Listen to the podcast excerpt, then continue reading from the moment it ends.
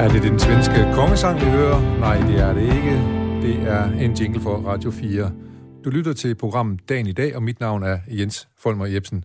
Måske hedder du Helle, og måske elsker du håndbold, og har allerede sat dig til rette i stolen for at vente på morgendagens håndboldkamp mellem Danmark og Norge, semifinalen ved Europamesterskaberne. Men uagtet, hvad du hedder, hvor du bor, hvad du foretager dig, så skal du vide, at du er velkommen her i programmet.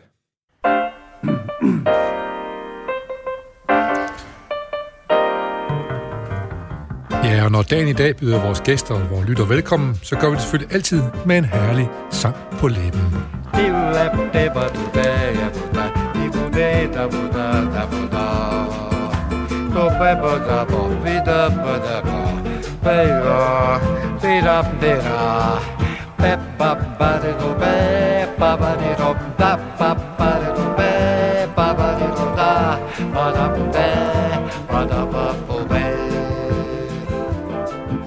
Ja, så blev vi Bossa Nova godt og vel i gang her af programmet Dagen til programmet Dagen i dag. Og det er jo gæsten, som er med til at bestemme øh, dagens indhold.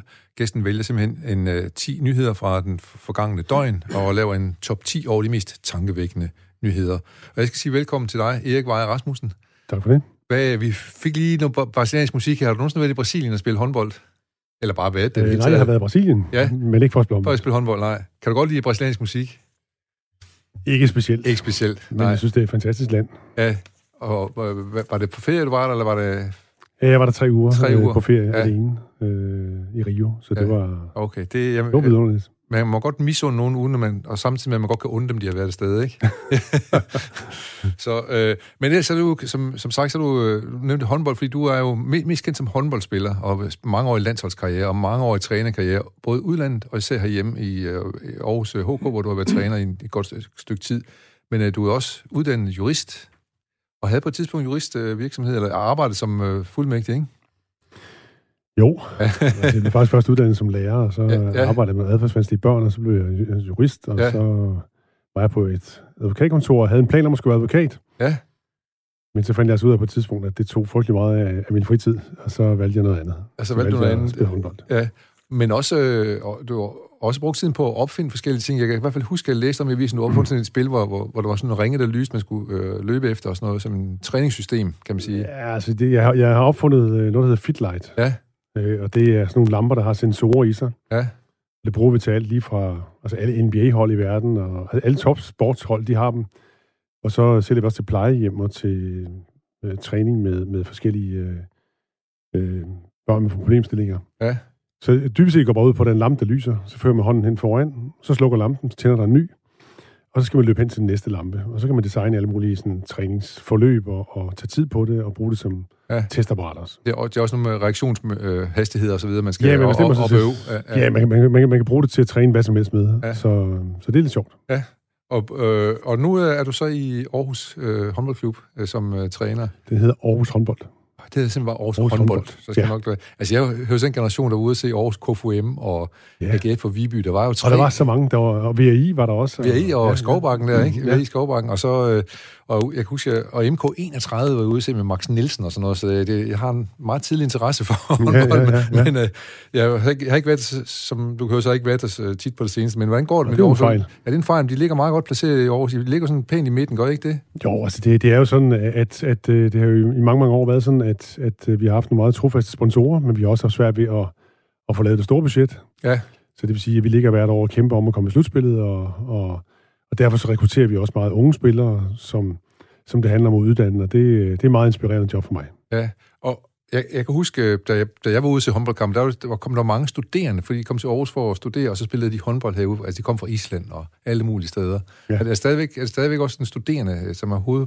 Det er sådan en stor blanding. Stor der er blanding. mange, mange familier. Der er også, øh, vi har også haft en del studerende de sidste senere år, Ja. ja. men lige i øjeblikket, der har vi ikke nogen. Der har I ikke nogen, nej. Okay. Coronaen, den er simpelthen aflevet. Den er simpelthen aflivet, den mulighed. Nå, vi skal simpelthen uh, lige i gang med de uh, 10 uh, nyheder, du har valgt, Erik Weier Rasmussen, uh, og vi skal lige have et lille skub i bag i for at komme i gang med det.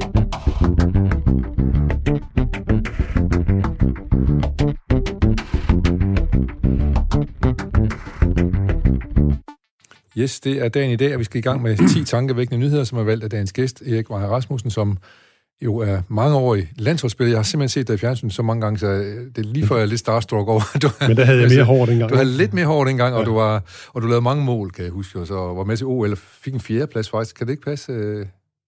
Jo, jo, altså, ja, har jo noget ja, forskellige resultater i tiden. Jeg havde nogle ret gode resultater, ja. Øh, nå, men lad os nu se... Øh... Faktisk så blev min, min, min frisyr blevet for evigt. Ja. Fordi de grønne slagter, jeg ved ikke, om du har set den. Ja, film med, med Anders Thomas Jensens ja, film. Ja, der er jo en, der hedder Svend Sved. Ja. Og hans frisyr er faktisk, øh, det står der øh, efter filmen, at den er, den er inspireret, det, inspireret af, af min frisyr. Så. Hvad, hvad, er det, er, så det, kan man kun være stolt af. Er, er det et ridderslag? Ja, det er det sådan Det er det altså. Det er næsten ligesom at få ridderkorset, ja. ja. Skide godt. Det er også Mads Mikkelsen, der spiller den, så, så det, ja, er, det er ridderkorset. Ja, ja, det er ridderkorset. Men vi skal op i, vi skal op i samme uh, liga her, for vi skal snakke om den svenske konge på din 10. plads. Den svenske konge Karl Gustav, han har været ude og blandet sig lidt i debatten omkring uh, corona. Hvad er det, han har sagt? Jamen, det er jo helt fantastisk i et, i et uh, demokratisk land som Sverige, et kongedømme, at kongen går ud og siger, at, at, uh, at svenskerne har mislykkes med deres corona-indsats. Ja, vi har fejlet, siger han lige frem. Vi har fejlet, ja. ja. Og så kan man sige, uden bare lyder det meget, meget uskyldigt, men, men i virkeligheden, så kan man sige, at hele sådan en, et coronaforløb, altså for det første, så er det jo helt afgørende for, for de kongedømmer, vi har, at, at, at kongehuset ikke blander sig i politik. Ja. Og det gør han jo så ganske gevaldigt her, og samtidig, så kan man også sige, så undergraver han jo også det ved jeg ikke, jeg tror ikke folk, måske svensker, der falder helt om over det, men, men samtidig så undergraver han jo også tilliden til, til myndighederne ved at gå ud og sige sådan, så, så det er på alle måder uheldigt, både ud fra demokratisk synsvinkel og også ud fra, at, at det er jo ligesom bedre, hvis, hvis øh, de kendte og, og, og folk bakker over omkring ja, ja. de tiltag, der bliver lavet. Ikke? Ja, det, det er fornemt at sige, ja, vi er ligeglade med, hvad regeringen siger, fordi uh, kongen siger selv. ja, ja, ja. nu, tror jeg, nu tror jeg ikke, risikoen er så stor. Altså, den er nok større i Thailand, end den er i Sverige. Ja, ja, ja, ja, ja. Der har kongen jo ret meget, skulle have sagt dernede, og uagtet ja. hvor, hvor kompetent han egentlig er til at være konge jo. Og det har han vist ikke i Sverige. Det, det, nej, øh, men, men det er også lidt sjovt, fordi det, det virker som om, at tilliden til øh, Anders Tegnell, som han hed ham, som er vores, eller den svenske svar på Brostrøm, øh, han er jo ikke upopulær i Sverige. Nej, altså de, de havde sådan en undersøgelse her, hvor, hvor, hvor han vandt, altså hvor svenskerne kunne vælge, hvem de gerne ville have med hjem til, til, jeg tror, til julemiddag eller sådan noget, og der, ja. var, der var han en meget populær øh, person. Øh, men det er også det er jo et skægt forløb, ikke? fordi vi startede jo alle sammen med at sige, at de er vanvittige svenskere, ikke? og så kom der ikke så mange døde alligevel, så begyndte man at diskutere, var det egentlig virkelig dem, der havde ret, fordi vi, de, op, de så vi opnå en eller anden flokimmunitet på et tidspunkt. Ja. Ikke? Men jeg skal da hilse at sige, tak med anden bølge er kommet, der, der er det nok kommet ned på sidstpladsen. Ja, øh, så nu, nu, nu er det ikke et forbillede for den danske behandling mere af corona? Nej, jeg tror, jeg, tror aldrig, jeg tror aldrig, det har været et forbillede. Frem, men, men, men, men, men tvivl tror, på et tidspunkt, om vi gjorde det rigtigt. Ja, ja, ja det tror ja, jeg. Ja. Altså, øh, også i takt med, at vi i Danmark sådan opnåede en situation, hvor der var langt færre døde, end der normalt var i forbindelse med en influenza-sæson, ikke? så var der jo en del, der begyndte at overveje omkring økonomi og, og, og, og hvad for nogle tiltag, der blev lavet. Ikke? Ja. Øh, det paradoxale er jo egentlig lidt, at, at dødsfald i, dødsfaldene i Danmark er faldet sådan generelt. Ja, det er det mente. Ja, ja, ja, ja præcis. Ja. Det, er jo, det, er jo, det er jo tankevækkende på en eller anden måde. Ja, ja. Og, og, og det er jo enormt positivt, at det, at det er gået så godt, ja, ja. Men, men lad os nu se, hvordan det kommer ja. til at gå nu. Men noget af det, som også er godt, øh, har jeg så hørt fra daginstitutionen, fordi nu har fået børnebørn, og begynder, begynder, begynder i vuggestuer, ja. det er, at, at øh, sygdomsdagene blandt børn og, og personale er, er faldet drastisk, fordi man begynder at spritte så meget af. Jo, der er ingen tvivl om, at, at, at corona har også givet os nogle gode vaner, ikke? Som, som vi ja, formentlig vil beholde, os, ja. beholde fremover. Ja. Ikke? Og det betyder formentlig, at, at de smitsomme sygdomme har lidt svære kår ja. i fremtiden. Jeg er nødt til lige at spørge dig nu. Jeg kan se, I, øh, I skal spille i morgen mod, mod Bjerringbro Silkeborg. Må man gerne spille håndbold, når der er så mange restriktioner? Det må man gerne. Ja, altså det, det er jo generelt sådan, at professionel idræt har fået lov til at fortsætte, øh, bare uden tilskuere. Ja. Øh, først var det med 500 tilskuere i hallen, og nu er det så uden tilskuere.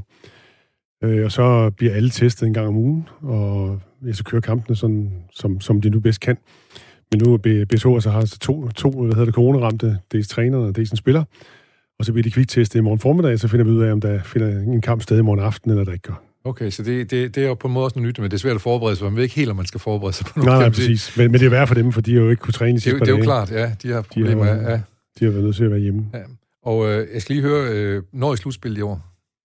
Det håber jeg meget stærkt på, ja. Det gør jeg også så. Jeg, jeg hæpper på jer. Jeg håber, I kommer til at spille i morgen, og jeg håber, I kommer til at vinde.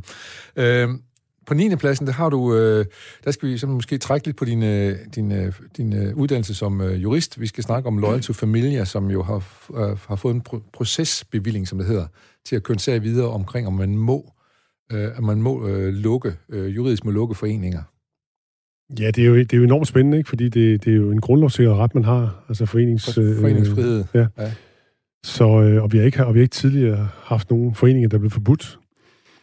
Så nu, øh, nu tabte Løjse Familie sig sagen i landsretten, ikke? og nu skal vi høre højesteret, og det er jo meget, meget vigtig, en meget vigtig og principiel afgørelse. Altså det, det handler jo dybest set om, om øh, at selvom samtlige øh, personer i sådan en forening er kriminelle, øh, det siger jeg ikke, de er, men øh, selv, selvom de er, potentielt, så, så er foreningen stadigvæk ikke en, en kriminel forsamling. Men, men øh, spørgsmålet er, om Loyal til Familie har et kriminelt formål, øh, og i øvrigt om det er en forening, det er sådan et andet spørgsmål. Øh, og, og, og så er spørgsmålet, om, om, om, om man så har lov til at, at lukke ned for den. Og det ja. bliver rigtig, rigtig spændende at følge ja. også, fordi det, det er sådan en meget principiel afgørelse. Ja. Kan, du, kan du sådan se på, hvad, hvad, er det, hvad er det positive ved en dom, og hvad er det negative ved en dom? Eventuelt. Ja, det, det, det, det, det, synes, det synes jeg ikke, man kan sige. Nej. Øh, det er meget, meget positivt, hvis de bliver dømt. Hvis det er det, det juridiske grundlag, det, ja. det, det peger hen af. Ja, ja. Så, så øh, men altså, det er jo klart, sådan en, en højesteretsdom, den vil jo sådan begynde at, at, at aftegne nogle grænser for, hvad skal der til, for at man kan opløse en, en, en forsamling eller en, en forening. Så, så det er jo det, vi kommer til. Vi kommer til at nærlæse den bagefter, og så se, øh, øh, hvad for nogle konsekvenser har den dom så, uanset om den falder ud til fordel for, for lov til familie eller, eller, eller modsat. Fordi man jeg kan forestille mig, at nogle af problemerne kunne være, for eksempel om, også med religiøse foreninger, Hitzbut hvad det nu måtte være, den der slags ting, og man så også begynder at vil gerne forbyde sådan nogle, fordi man mener, at de har en, hensigt, der ikke er overensstemmelse med den danske. Ja, præcis, ja, ikke? Ja. Og, og, og der må man, så må man sige, det, det, er jo det er derfor, det er så vigtigt, at vi har sådan en uafhængig juridisk instans i Danmark, ja. ikke? Fordi, fordi vi som, som, som almindelige øh, danskere, øh, vi har vel ofte den sådan en følelse af, at hvis hele bundet er kriminelle, ikke? Ja. og arbejder for at omstyre det samfundet, så, så, bare så, så, så, lad, så, så lad os bare få opløst den. Ikke? Ja. Og derfor er det så u, uh, ufattelig vigtigt, at, at vi har et, et, et uafhængigt juridisk system, som, som vi kalder en retsstat. Ja. Og det er jeg meget, meget glad for, at vi har i Danmark. Ja, fordi vi kan jo se nogle steder, der, der er det i hvert fald under pres, kan man sige, blandt andet øh, typisk i USA lige i øjeblikket, hvor man faktisk forsøger at afgøre enormt mange politiske sager gennem det juridiske system. Altså man kan sige, i USA har man jo sådan lidt den udfordring, at man til højesteret øh, kan, kan udnævne... Det er politisk valgte. Ja, præcis. Ikke? Men så har vi også set i, i Ungarn og i Polen, hvor man begynder at krasse lidt ved øh, domstolens uafhængighed, og og det er jo ligesom en dæmning, ikke? Altså, det er sådan et, et lille hul. En lille hul, det kan godt føre ja. til et stort ja. hul på senere tidspunkt, så man skal passe utrolig meget på det, og det er også derfor, jeg er glad for at bo i et land, hvor vi hyler og skriger, så snart det bliver krasset ved noget af det. Ikke mindst, når vi har set her i forbindelse med Mink-sagen og, og, og Støjbær og så videre. Ja. Og det, det er det, der skal til for at, at, at holde en retsstat på, på den rette øh, kurs. Man kan sige, at Ungarn og Polen er jo med i EU, som vi også er medlem af, og der prøver man så også på at se, om man kan, fra EU's side kan gøre noget for at dæmme op for, at Polen og Ungarn øh, øh, opretholder de demokratiske rettigheder i deres land, og det, der foregår en god boksekamp der i øjeblikket, må man sige. Ja, det var lidt tungt den anden dag, ja. fordi øh, det, der, det, der reelt skete, det var jo, at EU forsøgte at sige, at, at for at modtage de der støttemidler fra EU, ja. så krævede det, at man, at man havde øh, rent vand i, i sit juridiske bagland. ja, ja. øh, men, men, men så kom jo det her med, at de skulle have hjælpepakkerne øh, igennem, og der troede de så med at lægge veto, både ja. Polen og Ungarn. Ungarn ja. Og så slap de sig for den en Så slap de for den en gang til, ja. ja. Men uh, lad os håbe på, at, uh, at der findes... Må- det er lidt det samme lige ud for at sige, kan vi tillade os at, at, at udelukke nogen, som uh, ikke vil følge de regler, vi har her? Næsten ikke, ikke helt loyal til familie, men det er jo lidt, det smager lidt af omkring, om, hvor vi sætter grænserne henne. Jamen altså, når, når, når vi har en retsstat, så er det jo rigtig, rigtig tit, at vi er enormt irriteret over, at den retsstat står i vejen for det, vi umiddelbart synes, ja. man skulle dømme. Ja. Men, men sådan skal det være. Sådan skal det være. Det er hermed øh, taget til følge. Det er ikke sådan set ret enig med dig. Vi kan jo lige sige til lytterne, at vi havde øh, Eva Schmidt, øh, juraprofessor, i, øh, med i programmet i sidste uge. Det kan man gå ind og høre som podcast, øh, hvor vi også var inde på nogle af de her ting. Øh, lad os prøve at gå videre til... Øh, og hun er skarp. Hun er, hun, er, hun er lige så skarp, som du er i hvert fald. og lige så, og lige så øh, præcis, som du er lige omkring det, på det her punkt i hvert fald. Øh, jeg ved ikke, om hun så spiller håndbold. Det tvivler jeg så på til gengæld. Ja. Det skal jeg ikke sige. Nej. Øh, men på 8. pladsen, Erik Veje Rasmus, har du øh, noget om, at WHO nu siger, at øh, når vi holder jul hjemme, så er det en god idé, hvis vi har mundbind på, med, med familien rundt omkring bordet. ja, altså nu laver jeg an i år, og ja. jeg, jeg tror, det bliver et problem at spise den med, med mundbind. ja. Altså det, man kan sige, det er, hvis, hvis sådan en familie på 6-8 stykker vælger at holde jul sammen, og tøffe rundt, og spise sammen, og, og hvad man nu laver ja. i sådan et hjem i en 6-8 timer, så tror jeg altså ikke, at det spiller ret stor rolle, om du er mundbind på eller ej. Fordi øh, så skal man i hvert fald lave en meget stringent. Ja. Så jeg, jeg tror sgu lidt, at vi må sige, at når vi, når vi holder sådan en julefest, ikke, så kan vi træffe de forholdsregler, vi kan fra starten af, Ja. og så spritte lidt af Ja. undervejs, men altså, er vi nok nødt til at håbe på det bedste. Så, øh, hvad hedder det, du spiser ikke an med mundbind i år i hvert fald. Det, det, det, det gør Det jeg ikke, ikke. og jeg tror heller ikke, at jeg tøffer rundt ud med munden. Nej, men man kan sige, at WHO er jo øh, en organisation, som skal, skal rådgive hele verden på en gang stort set, og der må jo være, være forskellige traditioner rundt omkring i verden. Jo, men og jeg, så- jeg, jeg tror også meget, det handler måske også meget om en signalvirkning, Ja, ikke? Altså for, for at sige, nu skal I lige Ja, høre her. hu- Husk lige at passe på hinanden. Ja, selvom Ja. det er jul, ikke? Altså, Ja. Øh, Men kan det så blive, kan, kan de her regler, kan de, eller råd, kan de blive så, så dumme, at man holder op med at, at tage WHO alvorligt? Jamen, det er ikke i tvivl om. Altså, jeg, er ikke i tvivl om, at det er en balanceakt. Ja. Altså, man skal altid passe på, at man ikke... Øh, hvis man går ind og, og foreslår ting, eller forlanger ting, som, som er for langt ude, og folk de aldrig sådan tænkt sig at overholde alli- alligevel, jamen, så kommer det til at virke sådan kontraproduktivt, det tror jeg. Ja, Så det er mere at holde balancen, når man skal... man skal en, en god ja, balance i det ja, det her. tror jeg. Og så om, at vi også selv bruger vores egen fornuft, kan man så sige, ikke, derhjemme. Ja, præcis. Ja, ja. Ikke? Og, og, der kan man sige, sådan et, et oplyst land som Danmark, der har, må også have en forventning om, at folk de sådan Ja. ja. selv tager hånd om det. Ikke? Jeg kan så sige, at der er flere øh, mænd, jeg kender, der er meget glade for det rådet om, at man skal, øh, ikke skal synge øh, omkring juletræet, men skal også med at nynne. Det, det, det hjælper vi. Så behøver vi jo strengt taget ikke have det der sædvanlige øh, blad med rundt, hvor, Nej, vi, netop. hvor vi læser teksten. det er du ret i. Øh, lad os gå videre til øh, øh, øh, de næste... Øh, øh, de næste nyheder, som handler om nogle glidende overgange i, øh, eller det skal vi prøve at tale om, men det handler om, om, om øh, digital. Øh, der er en mand, der har fået en dom på seks år, fordi han har, hvad hedder det, været kriminel. Han har brugt nogle digitale billeder. Han har taget billeder af unge øh, drenge, som han har solgt videre. Ja, nu, nu har vi valgt øh, den her historie Ja. ja. øh, til vores lille snak. Ja, Man kan sige, at den, er- den er forholdsvis enkel. Ja. Ja. Altså, det er jo så groft, det her, det han har lavet, så, Ja. ja. så det skriger til himlen, og alle, alle synes, at det er fantastisk dejligt, at han bliver buret ind. Ikke? ja, Øh, når det så er sagt, så, så oplever vi jo sindssygt mange ting på, altså på det digitale medie.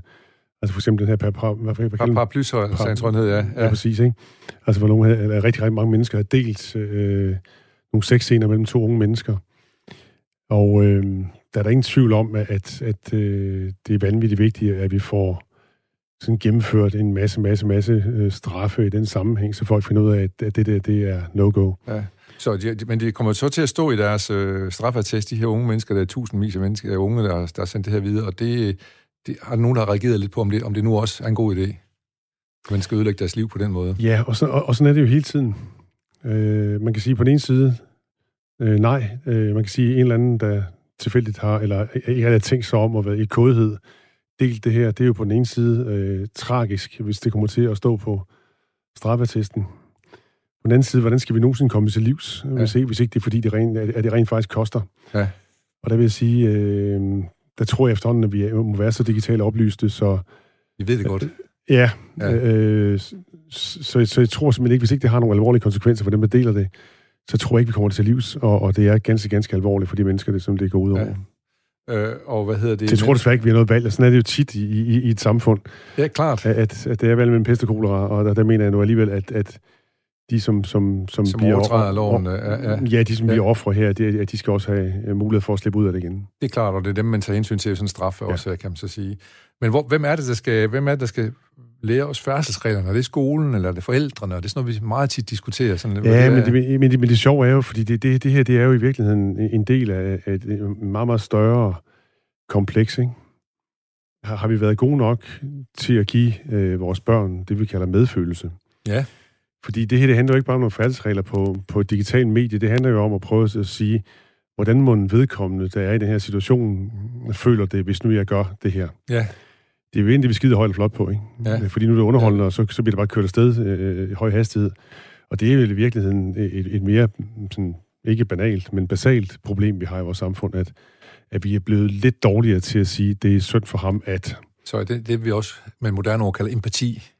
Præcis, og, ikke? Og menneskelighed i det hele taget, kan man så sige. Så, så jeg tror i virkeligheden, det er i Ja. højere grad det, vi skal give vores børn end i et spørgsmål om, om, nogle færdselsregler, fordi Ja. ja. færdselsregler, de har det med at blive overtrådt, når man kører en mørk aften. Så civil ulydighed, det kender vi, ja. Har du ikke kørt for hurtigt ud, når snede engang derude i Åh, skovområdet? jeg tror måske to kilometer over. ja, måske 82, ikke? Øh, så, så jeg tror slet ikke, det handler om det. Det handler, handler i virkeligheden om at, at, at, at kunne mærke selv og mærke efter. Ja. Men øh, det må vi så give videre til os børn, og vi må også øh, sige til vores skoler, og det, det, det må de gerne øh, prioritere lidt. Jeg synes, jo dybest set, jeg synes jo dybest set, at at der burde være et fag i skolen, der hedder sådan følelsesmæssig intelligens. Ja. Øh, og jeg kan slet ikke forstå, at vi ikke har det allerede. Det, det er der måske også nogen, der arbejder med sådan i, i, i perioder, ikke? Ja. Men, men det er jo men du. Men du har også arbejdet med, jeg hørte dig sige i starten her, adfærdsvensklige børn sådan noget. Det, er det også noget, som du har været ja, med til? at de sam, samspilsramte børn. Ja, ja, ja. Og det var det også, når man så arbejder med det, så også forsøg på at lære dem empati og så videre, eller hvad? Ja, altså, det var, det, det var den, dengang for mange år siden, der var noget, der hedder observationsskoler, det var sådan, ja. hvor et barn blev sendt ud øh, ja. måneder ad gangen. Ja. Og så, øh, så havde man fred og ro på far og mor i en periode i hvert fald, om ikke andet. Ja. Øhm, og det, det var meget, meget lærerigt, altså, hvor man kommer til at, at stå og kigge på nogle børn og se, når nu far øh, drikker, og mor hun er prostitueret, hvordan, hvordan virker det sig på barnet, ikke? Så, ja. så det giver selvfølgelig en vis ja. forståelse for sådan nogle ting. Og så kan man sige, så er det lige pludselig op så skal barnet finde og lære den empati et andet sted, end, end måske det Ja, så vil en lang, lang diskussion om, rolle, om rollemodeller og så videre. Ja, netop, ja, ja. ja, ja. Men, øh, men øh, bare lige for at sige, at øh, du udtaler dig ikke bare uden videre. Du har jo et eller andet grundlag at udtale dig på. Det er ligesom meget for det, jeg gerne lige vil også ja, det, har om det. Ja, det har vi jo alle sammen, når det gælder empati og sådan noget selvfølgelig, ja. Dem, der har haft børn, de har nok været igennem den skole. De har været igennem det, ja. Lad os så prøve at tale om en anden en. Øh, på din 6. plads, som hedder Inger Støjberg. Hvad ja. så? Er det rigsretssag, vi kigger på der, tror du, eller hvad? Eller, og, og er det godt, eller er det skidt, eller hvad? Ja, det, det, det, vi faktisk havde kigget på, det var jo, ja. at der var 25 af deres øh, medlemmer, som, som mente, at hun skulle trække sig som, som næstformand. Ja, ja. Det, og det er, jo, det er jo enormt komplekst, ikke? Altså, på, på, på den ene side, så må man sige, det er sjovt, fordi inden for politik, der gælder ikke det her med, at man er uskyldig, indtil, indtil man er dømt, ikke? Nej. Så, så her mener man, at man skal tage konsekvensen af det allerede inden. Øh, lidt ligesom med Bo Hamburger dengang, kan du huske? Han kom ja, cykelrytteren. Ja. Han, han måtte ikke komme på cykellandsholdet, til trods for, at han ikke havde han ikke var dopet, men han havde en hematokritværdi, der var så høj, så det, som man mente, ah, det må han være, ja. ja præcis, det går ikke. Og så udelukker man så fra, fra landsholdet, ikke? Ja. Altså, jeg, jeg, er jo ikke, jeg er jo ikke meget for, at, at man træffer sådan nogle konsekvenser, før, før man kan sige, at, at Støjberg, hun er dømt i den sag der. Men, øhm, men kan det også være, fordi man så er politisk bange for en eller anden sag, der blev trukket ud og skader partiet og så videre, der så lad os nu bare lave det rent snit og så, og så videre. Det er, jamen, det er, det, jo, det er det, en politisk det, overvejelse, ikke? Ja. Jamen, det er det jo, det er ja. alt muligt andet, ikke? Altså, det handler jo om, øh, om stemmer. Øh, og der er nok ikke så mange stemmer i Støjberg lige, lige pt. I hvert fald ikke øh, på venstrefløjen, kan man sige. Nej. Øh, men, men nogle gange så kan man også få os lidt over, også når vi, vi nu drager mink ind her, de er jo står lidt over for hinanden, de her to sager her. Burde der ikke sidde nogen inde i Folketinget, som har vidst, at det her, det var forkert? Jo, det var det, vi sagde. Vi sagde, ja, netop, vi sagde, vi sagde, før, ja, ja. kaffe, ikke? Altså det, altså det, det sjove er jo, man kan sige, Støjberg-sagen, hun sidder og kommer på nogle pressemøder og, og meddeler, at nu skal alle skilles ad. Ja. Og ud af de 179 inde i Folketinget, der er formentlig 101, der er, eller, eller 100, der er jurister. Ja. Og det vil sige, at det var fuldstændig lysende øh, for alle, klart for alle, at når der står i loven, at man skal tage en individuel bedømmelse, og hun så sidder og siger, nu skal de alle sammen skilles ad, så, så må der være et hav af de der folketingsmedlemmer, som ja. har siddet og sagt, aha, ja. den holder ikke. Den, den holder ikke. De burde have hånden op og sagt, skal vi ikke ja, kigge på det igen? ja, det, det, det er så sjovt, og det er samme, ja. i, samme i Mink-sagen på forskellige niveauer. Ja. Altså, der er, der er jo masser, der har haft mulighed for at gribe ind øh, rigtig, rigtig tidligt. Ja. Og det synes jeg faktisk er lidt klamt, sådan ja. det, groft sagt, ja. at man så afventer, at tingene de vokser, og så kan man bruge den politisk til at, at, at, at få, få, få stemmer på. på. Ja, så, så det, det er igen en politisk kalkyle, der blev, der blev foretaget der. Så, ja, ja. Og, så, og, det, og, og det er altså ikke for at være hverken forsvare Støjberg, nej, nej, sagen, eller fordi, nej. fordi ministerne skal overholde loven. Ja. Og der skal vi være knivskarpe, og vi skal sætte kæmpe undersøgelser i gang, og vi skal sørge for, at, at, at det forbliver sådan. Ja. Ellers ender vi som, som, som mange af de andre stater, som, altså, som ikke er som, som, som vi ikke bryder så meget om at ja. sammenligne os med. Præcis. Øh, men, men nu, nu, nu må man, man har fundet sådan en, øh, en, en median her. Nu så fået nogle andre advokater. Det er egentlig et folketing, der skal bestemme, om der skal laves rigsretssag. Der har lavet et, en, en kommission, hvor man har... Og, og det, det, altså, det er Folketinget, der i sidste instans skal, skal bestemme, det. om hvorvidt der skal nedsættes ja. en, en rigsret. Og nu er de så ikke helt sikre på, at det er nok, de har fået kommissionens udtalelse omkring det. Så nu vil de også have en advokatundersøgelse. Det er der nogen, der gerne vil have. Jamen, det er klart, fordi Uvillig, ja. Ja. For der, der har været nogle kritisable forhold omkring uh, Inge Støjberg, og det, og det har jo været klart. Så synes jeg, der har været mange sjove ting, når man sidder og ser fra sidelinjen. Ikke? Altså det ja. her med for eksempel, at man, at man kalder hendes pressemeddelelse for en instruks. Ja. Godt nok et sjovt øh, det departement, hvis det er sådan, at det, hun sidder og siger i Jyllandsposten, det bruger departementchefen som instruks til, at, og, og, og, og, hvordan de skal behandle sådan en sag. Det virker jo helt i hegnet, efter ja, ja, ja. Øhm, Men der findes jo ikke nogen instrukser, gør der det? Jamen, prøv, hun, hun, er, hun er chef for, for, ja. for ministeriet, ikke? Ja. Altså, så, så må man jo spørge en anden på en gang. Det der, det virker sgu ulovligt. Ja. Øh, skal vi gøre det alligevel? Ja. Det har det måske også gjort. Det, det får vi jo formentlig aldrig sådan afdækket for alvor. Men, men det er jo klart, at grunden til, at de nu sætter en, en, en advokatundersøgelse i gang, eller hvad det nu bliver for en undersøgelse, så er det for at afdække, om, der, altså om, om en rigsretssag kan vindes mod Støjberg. Ja. Fordi der er jo ikke mange, der har lyst til at have sådan en rigsretssag kørende i tre år, og så finder man ud af, at, at hun var uskyldig. Nej. Og, altså, den, og den advokatundersøgelse, den går øh, også hendes eget parti Venstre ind for, at den kommer til at ske. Og det er måske, Altså, de, de har ikke så meget de, valg. de, de, vel? de, ikke noget valg. Vel, altså, hvis de var, hvis de var tunge på vægtskalen i skolen, så sagde de nok nej. Ikke? Ja, Men det er de jo ikke. det er det ikke, nej. Så, men øh, vi, må, vi må vente og se, hvad der sker, og, og vi må også vente og se, hvad der sker med Mink-sagen, for der er mange paralleller mellem de to sager, nogle minister, der ikke har talt helt sandt, måske. altså, jeg vil sige, når man sidder, når man sidder og siger, øh, hvad hedder det, forspørgselsdebatterne i Folketinget, så er det jo næsten en farse indimellem, ikke? Ja, altså, ja. så kan man ikke få de oplysninger, så kan man ikke få de oplysninger, og så prøver man at sidde og lægge lidt togslør ud, og så videre, ikke? Ja, Men det, men det er sjovt, fordi begge sager har det jo i modsætning til, Tamilsagen, der har de begge sagerne det er jo sådan, at det er sket sådan forholdsvis åbenlyst. altså, dengang jeg sagde om Samilsen, der ikke fejret noget ind under gulvtæppe, jo, det var der så. Der var et Ja. gulvtæppe, man kunne fejre noget under. Det er der ikke her i hvert fald. Ja, Ja. præcis, det var et tykt, fedt guldtæppe, ikke? Ja, ja. Men det er der ikke her. Nej, altså det, det, det er jo foregået sådan rimelig, rimelig øh, åbent alt sammen, ikke? Ja.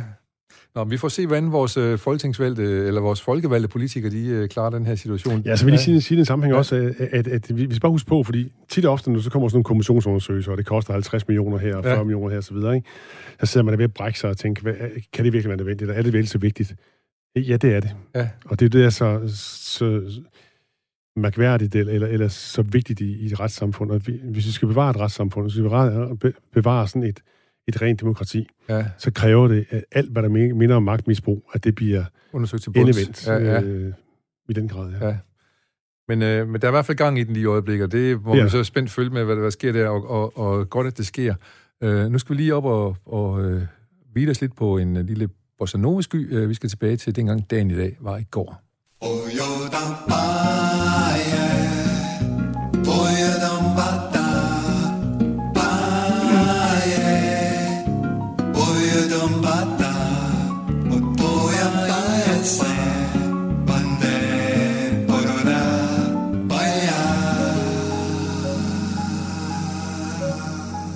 Ja, du lytter til dagen i dag. Mit navn er Jens Folmer Jebsen, og dagens gæst er Erik Veje Rasmussen. Og vi skal kigge på, hvad der skete den 17. december, øh, hvis vi går lidt tilbage i tiden. Vi kan fx se, at øh, i 1986 på den her dag, der blev de første kombinerede hjerte-, lunge- og levertransplantationer gennemført i England. Vi er dygtige. Ja, det må man sige. Ja. Øh, kan du huske den første øh, hjerteoperation, dengang han kom? Det var en sydafrikansk læge, jeg huske. Jeg tror, han levede i tre dage, ham manden fik det nye hjerte der.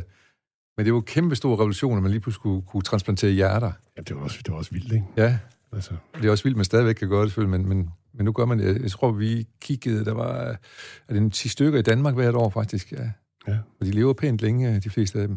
og det er virkelig imponerende. Ja. Og kan de også, kan de også forælde sig stadigvæk? Det kan de godt, også? Det, det må vi så håbe på, i hvert fald. Det, det det, det, må, vi, det må vi ud og tjekke. Det var, ja, Ja, det var en ja. udmærket uh, lille opgave her til julen.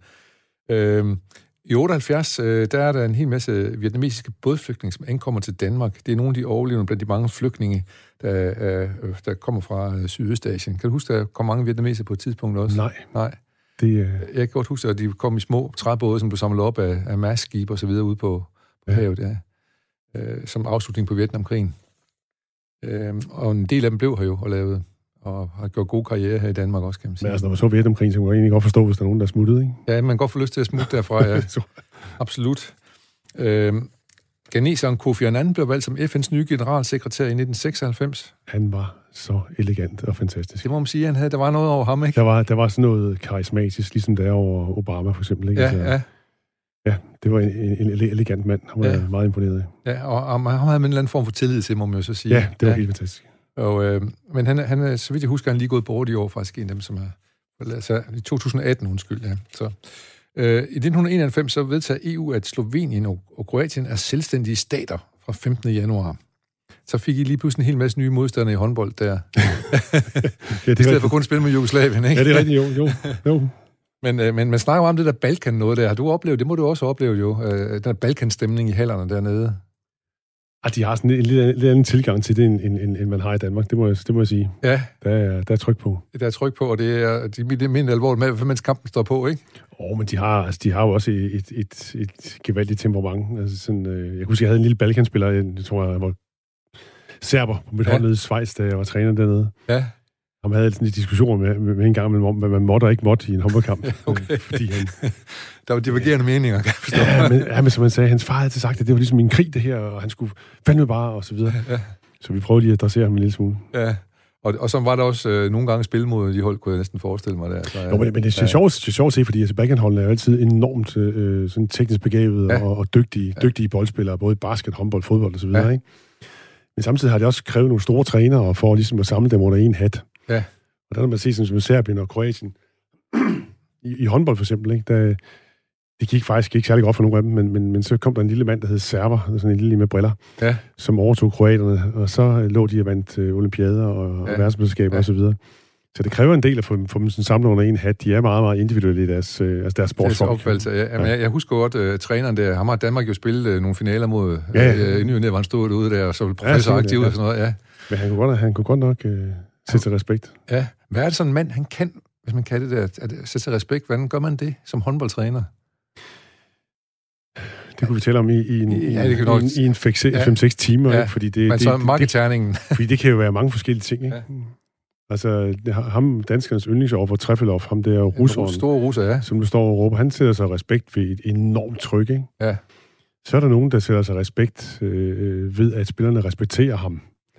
Altså, det vil sige, at han har nogle, nogle værdier og nogle måder og så videre, ikke? Som, som gør, at, at de ikke har lyst til at opponere mod ham, ikke? Og resultater. Ja, også det, ja, ja, ja. Ikke? Altså respekt på den måde, ja. ikke? Men også respekt for hans, hans øh, menneskelige tilgang og så videre. Så der er mange, mange, mange, mange måder, man kan, man kan få respekt på, og også man kan miste respekt på. Ja. Så ja. det, det tager vi en anden gang. Ja, det tager vi en anden gang, men vi kan jo så opfordre folk til lige at kigge på, hvordan uh, herunder det i gangværende EM i håndbold i Danmark, se hvordan de forskellige træner holder deres time-out og sådan noget der. Der er i hvert fald stor forskel på det, kan man se. Ja, det er, det er blevet sådan en loop, man sidder og kigger i, så tænker man, nu, nu ved jeg, hvad der foregår. Fordi, men, det har, men det er jo enormt skægt i Danmark, ikke? hvor vi har haft Claus Brun, som råbte skreg og, og var ja, sindssyg. Ikke? Og mere ilter-type, ja. Ja, det kan vi roligt sige, ja, ikke? Ja. Øh, og så Jesper Jensen, som jo er det modsatte, ikke? Ja. Og det er meget interessant at se på. Ja, og så jeg kan huske, jeg lader først mærke til det, fordi svenskerne, de, der sagde træneren tit ikke rigtig noget, fordi så var der nogle af de, de vigtige spillere, som sagde noget, når der tager nej, men, og, og, og, og, så står man og siger, jamen det er en rigtig måde at gøre det på. Men det siger jeg ikke. Men... Er, nej, men jeg siger, det, det, det er ikke en rigtig måde at gøre det på. Måde, nej, nej. Altså man kan sige, hvis du, hvis du har en spiller, som kan styre det og kan sørge for, at vi vinder, ja. så har jeg en opgave som træner, det er at tage en gin og tonic og sætte dem over, og så lade ham køre det. Ja. Hvis jeg nu ikke har den spiller, så, er det dig, så skal, jeg ind, så skal ja. jeg ind og sætte det præg. Ja. Så, så det, det er enormt spændende, når man snakker ledelse i forhold til sådan noget sport. Så er der mange klichéer, og der er mange, der har en, en forenklet opfattelse af det, men det er sindssygt komplekst. Ja, det er det vel. Og jeg synes, det er så spændende også at tage den hat og prøve at gå, at gå ud omkring virksomheder, og så prøve at sige, hvad er det egentlig, vi kan lære af sporten? Ja. Men det kræver også, at man kigger ordentligt efter, fordi det ender det i klichéer. Klichéer, ja. Øh, men hvad hedder det? det og, og fordi der er vel også noget, der må handle om øjeblikket. Altså, som er afgørende, at, at man siger, at man gør det rigtigt i øjeblikket, og agerer forskellige forskellige øjeblikke. Jamen, altså, det handler jo dybest set om, altså, når man står med en flok spillere, så må man sige, altså, det, det, det starter med, at man skal prøve at finde ud af, ikke, ikke at gøre det, man selv har lyst til, men prøve at gøre det, som er godt for spillerne. Ja. Det er simpelthen børneopdragelse, ikke? Ja. Altså, det handler ikke om, hvordan jeg selv har det, det handler om, øh, hvad er det for et input, jeg vil give mit barn nu, uanset hvordan jeg selv har det. Ja. Og der man siger, så i forhold til spillerne, så, så, så må man lige vælge det udtryk. Nogle gange så tænker man, at de er apatiske i dag, de er for nervøse. Så. Nu går jeg ud og giver dem en kæmpe skideball, ja. og så, så løser det op for det hele, ikke? Andre gange kan det være det modsatte, og så går man ud og giver en skideball, og så er det det forkerte, og så tager man med 12, ikke? Ja. Altså, så, så det, det handler om at aflæse, hvad, hvad er det egentlig, det hold her, eller de spiller her, har brug for. Ja, og det handler absolut om erfaring, kan jeg så også øh, næsten regne ud, jo ikke? Ja. Jo, jo ja, men du kan også sige, øh, ledelse ude i, i virksomheden, folk, folk, folk, der leder virksomheder, ikke? Det, er jo, det er jo sådan lidt det samme, ikke? At, at, at hvis ikke man er i stand til at læse, hvad det er, der er brug for, jamen så, øh, så, så kan du godt gøre det. Ja. ja, så går det galt, ikke? Ja. Ja. Ja. Har du, har du, er du ude og undervise på virksomheder for at bruge din viden fra, fra altså, sort? Ja, det, og, det, det, jeg havde mange år, hvor jeg holdt øh, rigtig mange foredrag. Jeg synes, det er sindssygt spændende. Ja. Øh, jeg synes det er spændende, fordi øh, det er en guldgruppe. Sporten er en guldgruppe, men det er det kun, hvis man virkelig sætter sig ind i, hvad, hvad det er, der foregår. Ja, det er klart. Og, og prøver at og sådan kravle om bagved det. Ja. Og det er også derfor, du er blevet med så mange år at være og valgt sporten frem for så mange andre ting, f.eks. at være jurist og så videre. Jeg synes, det er ja, ja. så spændende. De ja. der mekanismer, de er, de er helt fantastiske. Ja, og, og de, øh, hvad med holdsport i forhold til individuel sport? Er det samme? Det er nogle andre mekanismer, ikke? Altså, det Formodentlig. Det er klart, der er jo hele, ja. der er jo hele teamdelen i det, men, ja. men, men, men man finder også ud af, at, at sådan et hold består af, af enkelte mennesker. Ja, så man også nødt til at sige enkeltvis en gang imellem. Ja, det er klart, altså, ja. fordi øh, den enkelte føler jo, har sine drømme, har sine forhåbninger, og har sine ængstelse osv., så, ja. ikke? Så, ja. så det ender jo altid op øh, med, at en gruppe, det er summen af... af, af Individerne. Af, ja, præcis. Ja. Så, men hvis vi en dag ser dig med en gin tonic sidde ude på udskiftningsbænken, så er det fordi, at vi kan være helt trygge ved, det kører det forholdet. Præcis. Præcis. Det er godt. Vi skal lige kigge på også her, at, øh, at, at øh, der er nogen her, der er døde den 17. september. Som så i 2004 var det skuespilleren Ib Musin, og så i dag er der også nogen, der fødselsdag, dem vil vi gerne fejre. Det er blandt andet den fine øh, violinist Kim Sjøgren. Og så min tanten, sanger og sangskriver for Gnax, Peter A.G. Nielsen, har også fødselsdag i dag. Ivar, Ingvar Kronhammer har fødselsdag, Tommy Steele, ingen sanger og entertainer, har fødselsdag, og en af mine, en af mine helte, Tyre Olsen, sangskriver, som øh, stod bag utrolig mange hits på blandt andet Danstoppen, og også for Peter Bellis, han var rigtig god til at oversætte øh, udenlandske hits til, til dansk. Han, han, han, faktisk lavede han så mange, at han var nødt til at have, have, have tre øh, navne, han skrev under for ikke at, at det var ham, der havde top 10 okay. på Danstoppen. han er også Allan Hunde og et eller andet andet, Peter et eller andet, tror jeg. Okay. Så, det, ja. så, men øh, men øh, tillykke til alle dem, der har fødselsdag i dag i hvert fald, og nu skal vi tilbage til øh, dagens øh, nyheder.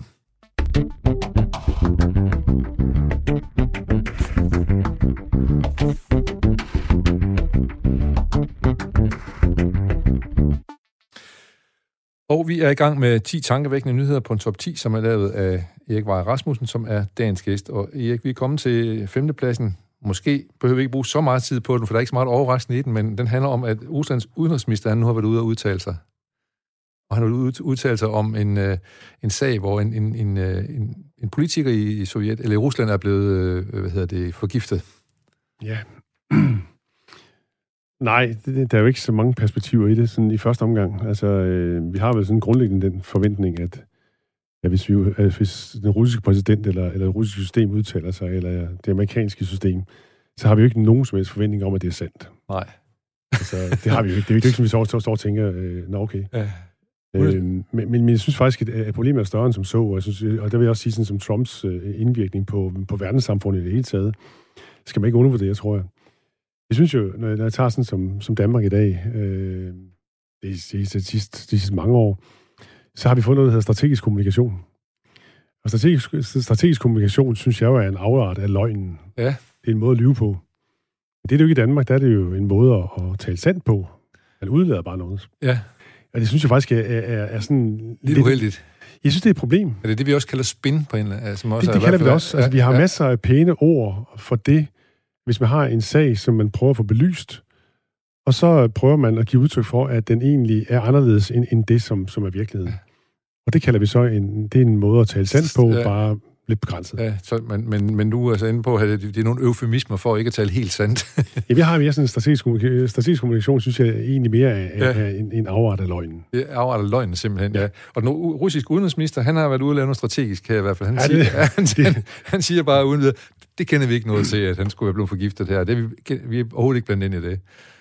Ja, det store problem er jo sådan på, på, på, på, på verdensscenen, at der er ikke noget problem i det. Altså, øh, alle lyver. Ja.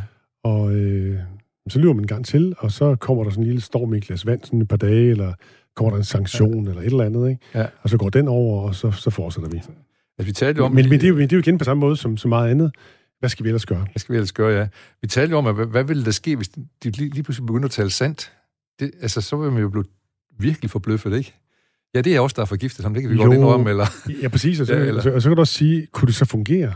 Det er et andet spørgsmål, ja. fordi hvis nu, at øh, det russiske ministerium sagde, at øh, ja, det er også der er forgiftet ham, fordi vi, er sure på ham. Ja. Øh, hvad er så, et, hvilken repressalie vil så være passende fra verdenssamfundet rundt om? Kan man så sidde og se på det og sige, okay, jamen så øh, skipper det. Ja. Det, så, så, det, så det, det, det er ikke engang sikkert, at det, at det fungerer, hvis det var fungerer, så er vi nødt til at lyve. Men vi har jo set det for eksempel i Saudi-Arabien, hvor de slog en journalist ihjel, som uh, var inde på ambassaden i Tyrkiet for at skulle have papir, så han kunne blive gift. Og han blev, uh, hvor der var seks folk fra Saudi-Arabien, der var rejst over med motorsag og alt muligt andet, og skar ham i små stykker. Uh, og sanktionerede den, formodentlig den saudiarabiske stat. Uh, og det, det kan man jo ikke finde ud af at sanktionere i hvert fald. Nej, altså problemet er jo nok, at vi er ligeglade, ikke? Ja. Altså det, og, og sådan er det med rigtig, rigtig mange ting, som sker rundt omkring i verden. Ja. Altså i, i virkeligheden, det går godt sådan lige, hvis vi spurgt om det, så kan man godt sådan have en holdning til det, ikke? Men, ja. men Egentlig så er vi jo ligeglade. Nej, ja, fordi det, det, er bare en, det er bare nok en Netflix-serie, vi er i gang med at kigge der på en eller anden måde. Præcis, ja, ja. og det vedrører det også, og, og, og hvad kan vi jo ikke gøre? Vi kan ikke gøre en skid. Nej, så er der også en form for afmagt ind i det, og sådan noget, eller man skal sige. Ja, og så kommer, ja. så kommer næste step, det er selvfølgelig et spørgsmål om økonomi, ikke? Og ja. det vil sige, at, at, at rigtig, rigtig mange ting, som foregår, da de bliver underlagt ja. en økonomisk hat, og så ja. siger man, okay, det, vi skal til at virke, ikke? Ja, og, og det må vi så også sige, når vi så også for eksempel taler sport, sådan noget, der kommer de økonomiske kalkyler jo også absolut ind, når vi tænker, om det skal være fodbold-VM i Katar og så videre, øh, og OL. ja, det ved jeg simpelthen, om det er økonomiske kalkyler, eller det er korruption, det er lidt tvivl. Jeg tror jeg faktisk mere på det sidste, ikke? Ja, øh, øh, men, men det, det må jo være nogen, der får noget økonomisk ud af det i hvert fald. Ja, Ja. Så, så, men, det, men det er jo, og det, og det bliver jo spændende at se, hvordan man øh, vil forholde sig til det, og man ikke kommer større og større pres på, jo tættere man kommer på, om, om hvordan man stiller op med det som, som sportsudøver. Har du været ude for det nogle gange, at man er nødt til at have politisk stilling som, som sportsudøver? Øh, Nej, det er jo altid noget, man har diskuteret. Altså, I gamle, gamle dage, der løb der folk rundt med, med idræt for fred og ja. anti-atomraketter, dit og datten, ikke? Altså, ja. det, det har jo så ikke lige været på mode i mange år her. Nej. Men altså, når vi er oppe omkring sådan noget, som, hvad skal man sige, hvor VM i fodbold skal ligge henne, så tror jeg ikke, der er nogen, der i hele, øh, der er meget, meget få i hele verden, der synes, det er en god idé at lægge Katar i 60 graders varme, ikke? Et eller andet ja. sted nede i en ørken. Så, så det er jo mere sådan et, et korrupt spørgsmål, ja. jeg tror. Vi kan, i hvert fald, vi kan i hvert fald lige sige, at der er flere og flere af den slags øh, systemer, som begynder at lave det, som hedder sportwashing. Øh, at man bruger sport til at, at få et, et, et, et bedre udtryk udadtil, så man ser mere menneskeligt ud udadtil. Ja, det er klart, men, men sådan har det vel altid været, har det ikke det? Jo, men vi har i hvert fald set nogen som Saudi-Arabien, der er blevet rigtig øh, aggressiv i forhold til det med at lave, de skal til at køres Formel 1 dernede, og der er VM i boksning dernede og så videre, så kommer til at Man kan jo også sige, i takt med, at, at olien ikke er sådan helt... Så skal de finde på noget andet. på et eller andet skal de over have fat i noget andet, ja. Ja, det er du ret i. Ja. Øhm, vi skal, vi skal en tur til Frankrig nu her på nyhed nummer 4. Øh, Erik Weier Rasmussen, det er Charlie Hebdo. Det franske retssystem har fældet dom i, øh, ikke i dem, som øh, som skød øh, journalisterne eller medarbejderne ja, de blev, de blev dømt af højere de, de blev dømt, må man sige, af den højeste magt, ja. Men dem, der har hjulpet dem, har fået, fået dom. Og hvad tænker du om det? Ja, altså det, det, det eneste, jeg sådan øh, bemærkede i den sammenhæng, det, det, det var jo, at, at det var spændende at se, at de fik så meget forskelligartede domme. Det vil sige, at man, at man virkelig øh, gik ind og, og tog grundig stilling til, øh, den enkelte hvad, hvad, hvad, den enkelte, sag, ja. Ja, hvad den enkelte sag kunne bære. Og det er jo godt for et, øh, for et retssamfund, at, at man, selvom det, det drejer sig om terror, og selvom det drejer sig om, om grundlov og ytringsfrihed osv., at man så stadigvæk holder tungen lige i munden, og så dømmer folk for det, som man rent faktisk kan bevise. Bevise, ja. Og man, der er nogen, som har fået øh, op til 30 års fængsel, så dommen er faldet. Nej, de har heller ikke været søde, det må jeg sige. Det, nej. nej. Det, og en, en af dem, der har fået 30 år, er en, er en, er en kæreste til en af terroristerne, som, som skød øh, Charlie Hebdo-medarbejderne. Øh, det er formentlig ikke for at være kæreste, hun har fået Nej, fået nej, nej, nej, hun var kæreste med ham og har øh, hjulpet ham. Ja, okay. øh, også med at skaffe lidt våben og lidt penge osv. Ja, okay. jeg, håber ikke, jeg, jeg håber ikke, vi nogensinde når frem til, at det at være kæreste med nogen, det er, det er kriminelt. Se, selvom man, man måske næsten kan kigge tilbage på Støjberg og sige, at det er et problem, hvis du er kæreste med nogen bestemte nogen så bliver man måske skilt ad, hvis man kommer i en flygtningelejr. Ja. Ja, men der er jo igen også, når vi, går tilbage til Støjberg, ikke, så, så er det jo også en, en, en speciel øh, sag, ikke? Altså, fordi der, det kører på to, to forskellige niveauer. Det ene det er spørgsmålet om, om hvorvidt man vil have 14, 15, 16-årige piger siddende sammen med en 32-årig mand. Det var sådan det ene, ikke? Ja. Øh, så, så altså sagen i sin substans, der tror jeg, der er rigtig mange partier, der var enige med Støjberg i princippet. Så Støjberg-sagen handler jo udelukkende om spørgsmål om, om, om hjemmelen til at lave en generel regel, i stedet for at skulle behandle sagerne individuelt. Ikke? Ja. Vi får, får, der bliver sikkert afdækket mere og mere, for der kommer sikkert også historier omkring, hvad det er for nogle par og så videre, der, der er blevet adskilt øh, tidens løb. Jeg kan se, der er i hvert fald, de har taget stilling til det i, øh, i kommissionen, og er inde og kigge på fire enkeltsager, øh, som de ikke finder, der har været belæg for at skille... skille øh, ja, men det er også det, hvis vi forestiller, at der kommer en, en, en, en 19- og en 17-årig, ikke, eller eller andet. Ja. Altså det, det er også derfor, der var en rigtig god grund til at, at lave en individuel øh, vurdering. vurdering. Netop, ja, netop, ja. Øh, enig. Og øh, lad os prøve at gå videre til, øh, til øh, din nyhed nummer tre. Øh, den handler om, hvor går grænsen for øh, de her coronarestriktioner? Vi har vel inde på lidt med at tale om det der med at spise med, med mundbind og så videre, men nu er der også noget med, må man, må man rejse på tværs af, af, af de danske landegrænser, for eksempel. Jeg ved ikke rigtig, hvorfor det stedet sig så højt op på, på listen, ah, for det... vi er sgu lidt trætte af corona. Ja, det er, er vi ikke det, ja. men, men, men det er jo sjovt, hvis man skulle sådan gisne lidt om, hvorfor øh, endte det ikke med, at Storbælt blev lukket ned? Altså, hvorfor endte det ikke med, at man ja. forhindrede øh, de coronaramte københavner i at rejse rundt i landet, ikke? Ja. Så tror jeg simpelthen, altså, så handler det om to ting. Det handler dels om et gode, øh, og der er ingen tvivl om, at når vi ser sådan generelt på psykologisk, ikke, så er der jo rigtig, rigtig mange gamle mennesker, som har været meget isoleret, og som nu endelig skulle have lov til at have deres øh, børn og børnebørn hjem til, til jul. Ikke? Det er sådan den ene, altså hensynet til, til, til nogen. Ikke? Ja. Og så tror jeg altså også, at, at man må godt forklare over, at, at det var en, en varm kartoffel. Og, det var nok stramt den lidt for meget. Det var det, altså. Det var ja. nok noget, der, der ikke ville give mange stemmer. Ja. Til trods for, at, at folk kunne erkende nødvendigheden af det, ja. men jeg tror også ikke, at det har givet. Nej. Tror du, tror du at man har seriøst overvejet at lukke uh, Sjælland, eller i hvert fald København, ude for resten af landet? Det er jo egentlig mange år med skuld. Nej, nej, nej det, det, det, det ved jeg ikke, man har. Altså, Nej. man kan godt, øh, der, der har været masser af lande, der har haft nogle rejserestriktioner, ikke? Altså, det, ja. selvfølgelig, selvfølgelig kunne man have haft det. Ja. Men jeg tror altså ikke, at øh, danskerne var klar til det. Nej, det tror jeg bestemt heller ikke. Og så her, her er i hvert fald gået en grænse for, hvor meget, mange restriktioner man kan lave. Ja, ja men, der, men der er også noget andet. Ikke? Altså, nu kan vi sige, nu, nu så vi diskuteret en dag sådan et spørgsmål. Hvis nu vi siger, at alle de her universitetsstuderende i Aarhus, de skulle blive i Aarhus, så de, de ikke kunne rejse hjem. Ikke? Hvad vil det så reelt have betydning? Formentlig vil det blive en kæmpe, kæmpe fest nede på universitetet og rundt omkring, ikke? Der blev altså, en kollegiefest, der skyder på, ja. ja. og sådan har det været så sindssygt svært i hele den coronatid at, at vurdere, hvad, hvad er klogt og hvad er ikke klogt, ikke? Nu kan sige, nu lukker man stormagasinerne, og det er jo som udgangspunkt, øh, lyder det jo fornuftigt. Omvendt, så bliver der presset to millioner mennesker ind i Fona nede på hjørnet, eller hvad det nu hedder, ja, ikke? Eller, ja, ja, man, man kunne se allerede i går, da meddelingen kom ud, der, der var der jo bare kæmpe boost ind i alle de store magasinerne, ikke? og der, var, der stod folk jo i nakken på hinanden. Det er helt skræmt. Jeg, jeg har ikke købt en julegave nu, mens jeg skal ud øh, nu her. Ja. Og der har jeg en forventning om, at de detailhandlere, der stadigvæk har åbent, der, der, bliver, der bliver pres der på. Der bliver pres på dem, der ja. ja det tager, jeg håber, du har nogle, øh, nogle gode idéer til, hvad du skal. Det bliver nok ikke øh, alt for god tid til at gå rundt og sådan lige. Og, Nej, vi har en dykker, dykkerklokke, jeg tager på. Du har en dykkerklokke, du tager på. Ja. Så skal du nok finde dine øh, julegaver til familien. Det, ja. De er her med beroliget.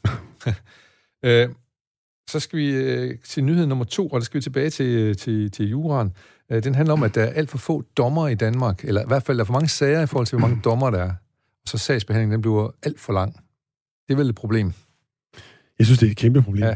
Jeg synes, det er... Altså, der er ingen tvivl om, at, at mange, mange retssager, altså, det er egentlig sådan nogle store virksomheder, der ligger og slås med hinanden, det er sådan en ting, ikke? Men, men alle de sådan retssager, hvor der indgår nogle almindelige mennesker, om jeg så må sige, og deres personlige økonomi eller personlige ting, der er det jo en kæmpe psykologisk belastning, at man samtidig ligger 2, 3, 4, 5 år øh, med en sag, der er undervejs.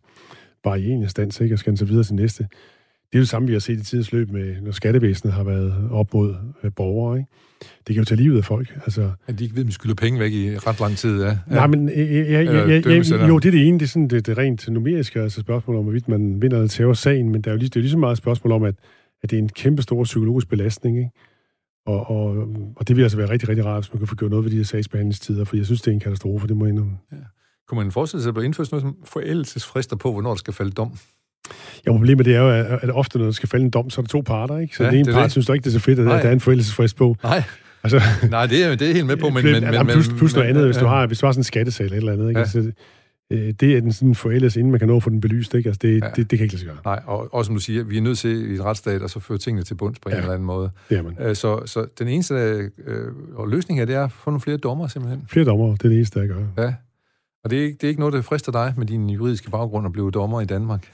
Jo, det, det, det gør det. Jeg har en svag fornemmelse af, at jeg ikke kommer i betragtning. Men, du kommer nok ikke i betragtning? Nej, jeg er bange for det. Okay. Ikke engang håndbolddommer?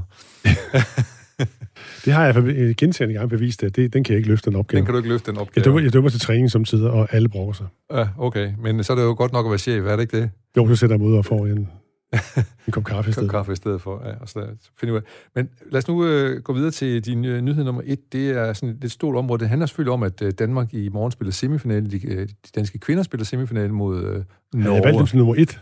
Nej, men det er mig, Nå, der ligesom okay. på den, fordi vi, jeg synes, vi skulle snakke håndbold. Altså, for mig kunne godt have været nummer 9 eller et eller andet, men jeg synes, det er ja. væsentligt nok at tale håndbold, øh, fordi der, det, der er mange, der er blevet optaget af håndbold lige øh, igen. Det er i hvert fald som om, at nu har vi fået et kvindelandshold i hvert fald, som, øh, som skal stor opmærksomhed og glæde i, i Danmark. Er det et godt hold, vi har, eller er, det, er, vi, er vi bare sådan lidt heldige lige nu? Jeg synes, at håndboldlandsholdet, det, det er en rigtig spændende, spændende case. Altså, en, en meget spændende case, det er, at vi gik fra Claus Brun Jørgensen, som i starten havde succes, så ja. lidt mindre succes bagefter, til en Jesper Jensen. Det er to træner med fuldstændig forskellige udtryk. Ja. Og Jesper, han er sådan en, en, en hyggefætter, der står og snakker lige så lavt, og Claus han var en meget, meget temperamentsfuld ja. træner, som virkelig lagde pres på. Så det i sig selv er, er super interessant at se den forskel. Ja. Så gjorde Jesper det, inden, inden han overtog landsholdet, han satte nogle spillere af, som egentlig havde været toneangivende i årene før. Ja, og hvilket han har selv været ude at sige, har været svært for ham at gøre, men var nødvendigt måske. Det er, det er altid svært, ikke? Ja. Øh, øh men, men, men sådan er det jo at være træner. Det, ja. det er svært øh, at skal fyre folk, ligesom det er alle mulige andre steder. Ikke? Ja. Men øh, i hvert fald så har vi set, ser vi et landshold nu som, med succes, og som har et fantastisk udtryk, og det har folk med succes jo oftest. Ja, ja det er klart, det, det, det, det, det er lidt, lidt på udtrykket, ja. ja. ja det, det er huske fra vores, kan du huske det der uh, Annie Andersen og Camilla Andersen, ja. det, ikke? der snakker man så meget om deres udstråling og deres ja. smil. Ja. Og den der op med næven og hele tiden. Yes. Og, ja, og jeg kan huske faktisk, jeg var, jeg var oppe og lave nogle indslag med Gitte Madsen, som jeg også spillede på landsholdet på det tidspunkt, ja. som spillede i Norge oppe i Bækkelaget. Og der, hendes, ind på hendes værelse, der hang der simpelthen gule sædler. Du kan godt, du skal. Og det, så ja, der var og virkelig, kan, du, kan, kan du huske, hvad der skete, da så det gik ned ad bakke for damelandsholdet? Ja. Så smilede det ikke så meget mere, så knyttede det ikke så meget næverne nej, mere, så nej. var det ikke sådan den samme udstråling, og så, så blev man enige om, at det er på grund af manglende udstråling, at de ikke vinder. Ja. Og det er jo det, det, er, jo, det er sportens helt store problem. Det er det her med, vinder vi på trods af, eller på grund af? Ja. Der, der er der frit valg for hylde Der er der frit valg på alle hylder, ja. Øh, men hvordan, hvordan jeg, jeg er nødt til lige at spørge dig, hvordan fik du at vide, at du var fyret for landsholdet i håndbold? Træk du dig selv, eller Jamen, jeg trak mig selv, øh, ja. og, og så kom jeg så igen, og så trak jeg mig selv igen. Altså, ja, det var, det var, det var, det var det, der hed en naturlig afgang. En naturlig afgang, der kom ja. der. Og du kan jo høre, det kunne godt være, der lå en eller anden god historie der. Hvem, hvem havde du egentlig som træner? Hvem var træninger? Var det Leif Mikkelsen og sådan nogen, der var det ikke, på det tidspunkt? Øh, jamen, jeg, jeg nåede at have Leif Mikkelsen i mange år, så ja. nåede jeg at have Anders Dahl, ja. så nåede jeg at have Kjell Nielsen lige en, for en kort bemærkning op ja. i Sverige. Ja. Men uh, Anders Dahl har du nærmest... Og så havde jeg faktisk Ole Andersen også. Nå, okay. øh, han var, tre, han var landstræner i tre måneder. Ja, netop. Og så øh, fyrede vi ham. Der fyr, så fyrede spillerne ham. sådan kan det gå. Ja, sådan kan det gå, ja. ja. Men du er stadigvæk træner for Aarhus håndbold, så det, det, er, det er jeg glad for at vide. øh, men hvordan, nu skal de spille mod Norge. Det er ligesom, Norge har jo overtaget det med udstråling, og det med sejrene og så videre. Er det, er det, er det ikke en for stor opgave? Jeg synes, at det, jeg har sådan, nogle gange har jeg fornemmelsen af, nu venter vi den semifinal over Rusland, og det var den, det var den store hurdle, og så er man ligesom tilfreds med det. Ja, det er jo også en kliché, ikke? Altså, Jamen, jeg, jeg spørger dig, fordi jeg gerne vil gerne have den afvik, afviklet. Nej, de, de, de vil være fuldstændig vanvittige efter at komme i finalen, ja. men, men, men der er ingen tvivl om, at de står over for Norge, som er betydeligt bedre hold end russerne. Ja. Og så i sidste stand, så må man sige, hvis uh, Sandra Toft, hun, altså hun er sådan en ubekendt størrelse, ikke? Fordi uh, altså, også når man så kamp mod Rusland, så starter hun med at redde de første 4-5 stykker. Ja, hun skal toppræstere, ikke? Ja. Jo, det gjorde hun så også med Rusland, ikke? Ja, ja. Uh, så det er en væsentlig faktor også. Ja. Øh, men, men, øh, men hvad, hvad, øh, nu snakker jeg om de her, jeg, jeg, jeg synes jo, at, at uh, Claus Brun, jeg kan huske, da han kom til, der snakker han meget om, at de var i fysisk dårlig forfatning. Og så sagde han, nu skal vi simpelthen træne styrketræning. Og, og nu snakker Jesper Jensen om, at, at de har aldrig været i bedre form, end de har været, øh, nogensinde har været, øh, de danske kvindelige spillere. Så nu, det, nu kan de lægge taktik efter det. Så det er som om, det er to forskellige dimensioner, der de har tilbragt hold, og begge to dimensioner, nogen som har været, øh, været øh, nyttige eller efterlyste, nødvendige. Ja, jeg vil starte med at sige, at, at, at øh, sådan, når man tager håndboldsporten generelt, ja. eller sporten generelt, ikke, så spørger man nogle spillere, øh, synes du, du har en god træner? Og det synes de typisk, når han stadigvæk er træner. Det kommer de nok ikke på hold, vel? Nej. spørger du træneren, hvad han gør. Det ved træneren ikke skid om selv, men, men, men øh, altså det, typisk så ved vi ikke selv, hvordan vi er ledere. Men vi har sådan nogle gidsninger om, hvad er det grund, jeg forsøger på at gøre, ikke? Så kommer der en med den ene parole, den med den anden parole osv. Jeg tror da, at de har trænet hårdere. Jeg ved ikke, hvor dårlig form de har været i, men, men, men der er ingen tvivl at de har trænet godt. Ja. Øh, hvad der så sker lige i øjeblikket, altså det, det er jo igen, er det fordi Sander Toft, som står og redder de bolde, at vi så vinder over Rusland, og, øh, ellers har vi måske spillet 5. 6. plads. Øh, havde Spanien ikke mange af deres bedste spillere, havde vi så spillet 7. og 8. plads. Altså ja. det, det, det, det, det er sådan, nu, nu jubler vi, og så, så, så roser vi Jesper, og det er ligesom vi roser Nikolaj, og det er fuldstændig fantastisk alt sammen. Og det er også sådan, at sporten skal være. Ja. Vi, vi, vi rejser en statue, og så jubler vi over det, der er sket. Ja. Men, men, men når vi så ser drage, drage konklusionerne, så lad os lige prøve at vente og se til, til der sådan sker på andre ting, og så må vi se, om, om, om det er noget, der er holdbart på lang sigt.